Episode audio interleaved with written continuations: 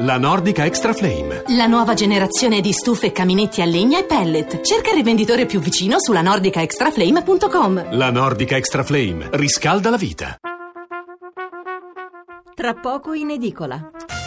Ridò la parola a Pino Di Blasio, caporedattore economico del quotidiano nazionale. Allora, cosa ci stavi dicendo a proposito di David Rossi? No, dicevo che sostanzialmente oramai eh, diciamo che la parte giudiziale è chiusa perché difficilmente sarà riaperta, le inchieste hanno sancito che si sarebbe suicidato Davide, ma sicuramente la parte mediatica si arricchisce con cadenza mensile di novità molto intriganti, come quella per esempio segnalata dall'ex sindaco Piccini su festini art a base di cocaina, a cui avrebbero partecipato magistrati e politici che sarebbe stato, secondo la, la, figlia di Davide Rossi, Carolina Orlandi, un deterrente affinché i magistrati indagassero sugli scandali del Monte dei Paschi. Ah. Questa è diventata un'inchiesta parallela. Genova ha aperto un fascicolo, il CSM indagherà anche sulle accuse dei magistrati, ma sicuramente ha aperto un nuovo fronte a una questione che, a mio avviso almeno, rappresenta il capitolo, eh, l'unico capitolo diciamo, di sangue di una vicenda di finanza che invece eh, si tiene con un filo unico, con un filo rosso unico. Cioè per dieci anni in Italia tutti gli scandali bancari, nonostante abbiano avuto tecnicalità diverse, sono accomunati da una incompetenza di vertice notevole, cioè da, da, da qualcuno che li ha chiamati bankster, ma in realtà sono banchieri improvvisati, così come lo sono in Banca Etruria, lo sono al Monte dei Paschi, anche ai vertici, perché solo un banchiere improvvisato può spendere 20 miliardi per comprare Anton Veneta da, da un banchiere di quattro generazioni come Putin mm-hmm. e mhm. far fallire così, bruciare un patrimonio miliardario di una banca. Solo un, un banchiere con pochi scrupoli come Zonino può fare quotare le azioni di Vicenza a 64 euro, venderla anche a, a gente che per fargli fare il mutuo vendergli le azioni e poi farle diventare carta straccia perché effettivamente non valgono 64 euro. Solo dei banchieri poco esperti possono credere a uno che vuole montare uno yacht e venderlo a Qatar con tanto di, partecipazione di cardinali e di politici importanti e farsi bruciare 30 milioni di euro da un truffatore abbastanza evidente che fosse un truffatore. Sono tutti accomunati, questo è il consiglio che do alla commissione mh, difesa dal senatore Marcucci. Cioè, quello che, dobbiamo, che devono esaminare, a parte sentire tutti i testimoni, vedere tutti i guai, vedere tutti i bond subordinati venduti a gente che non aveva nessun profilo di rischio per comprare bond subordinati, mm-hmm. che non sapeva nemmeno che cosa stava comprando. Certo. E quello oramai cioè, ha ragione Messina. Come fai a restituirli tutti questi bond subordinati? Come fai a distinguere chi sapeva bene e chi ha guadagnato anche diversi tassi di interesse alti, soprattutto i primi anni, da chi invece non sapeva assolutamente nulla?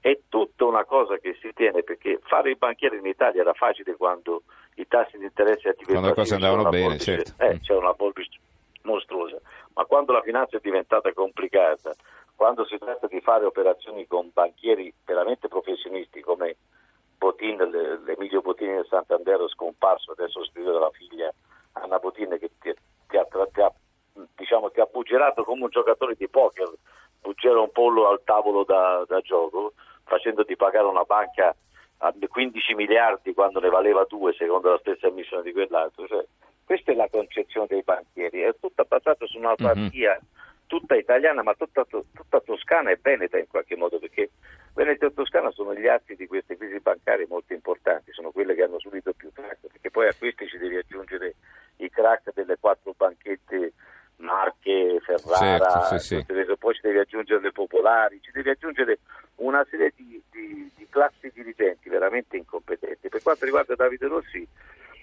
l'unica cosa che posso dire è questo, sono sicuro che la pressione mediatica durerà ancora, non posso altro perché mm-hmm. è molto pruriginoso parlare di festini hard a base di cocaina con politici nazionali e magistrati. Però la verità è che se Davide Rossi è stato suicidato, come dicono qualcuno, c'è cioè un suicidio mm-hmm. imperfetto, la verità è che sapeva troppo e sapeva troppo, l'unica cosa che poteva sapere troppo è di quello scandalo che ovviamente ha fatto affossare il Monte dei Paschi. Quello di Anton Eh. quella di Anton Veneto, per il Va bene. possiamo parlare Mm. quando ci pare, ma tanto. Pino, ti ringraziamo. Allora, Pino Di Blasio, ricordo caporedattore economico del Quotidiano Nazionale. Grazie Di Blasio e buonanotte. Buonanotte, grazie. Allora, eh, Marino Smiter, abbiamo parlato anche, abbiamo incrociato il ragionamento con, eh, con la Toscana, abbiamo sentito Toscana e Veneto accomunate non soltanto da, da scambi azionari, ma insomma anche da una gestione fallimentare no, delle banche che erano chiamate così, che, che erano poi un, un tesoro del territorio, no? si parlava delle banche vicine alla gente, c'era anche tanta retorica. No? Beh, certo, devi sapere che il sistema banca popolare non quotata, che eh, è il massimo di democrazia finanziaria in linea teorica, perché funzionava una testa un voto, per cui ciascuno, anche se aveva soltanto 1000 euro, il suo voto valeva quanto quello ne aveva, che ne aveva un miliardo, in realtà si è dimostrato il sistema per perpetuare un sistema di governo finanziario o privo di qualsiasi limite, perché diventava come un partito politico, non contava più quanti soldi si aveva, ma ah, soltanto quanta influenza si aveva. E non è, non è un caso che sia in Veneto Banca che in Popolare di Vicenza il presidente Zonin da una parte e l'amministratore delegato Consi dall'altra sono rimasti in sella per 15-20 anni senza nessuna possibilità che ci fosse un, un ricambio.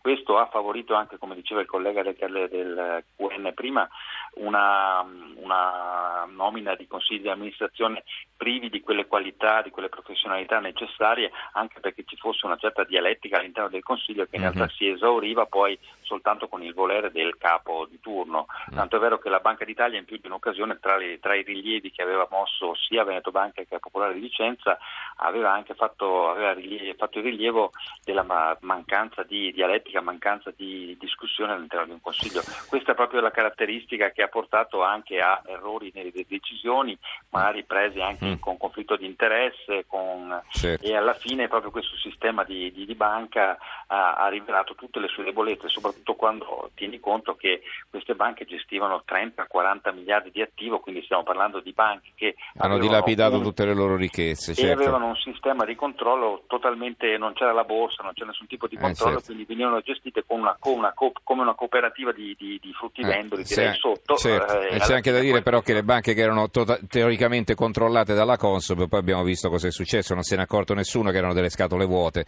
Ringraziamo anche Marino Smider, le caporedattore del giornale di Vicenza. Grazie Marino Grazie e te, buonanotte. Allora, eh, veramente lapidari ai nostri altri due ospiti che sono in linea, un- chiedo un intervento davvero breve per cortesia perché siamo in forte ritardo. Allora, Andrea Marcucci, eh, primo firmatario della proposta di legge per la creazione della commissione parlamentare di inchiesta sulle banche. Allora, eh, insomma, c'è molto lavoro da fare come abbiamo ascoltato, no?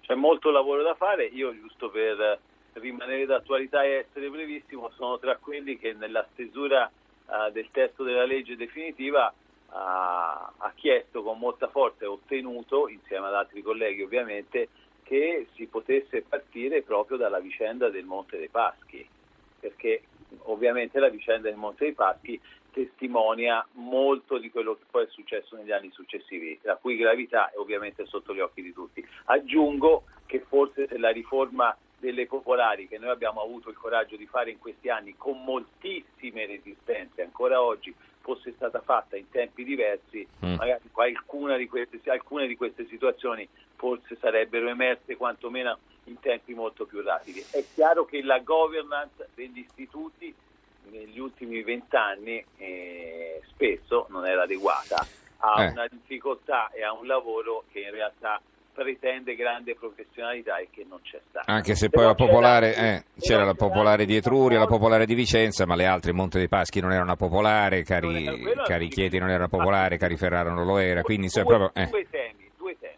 Vabbè.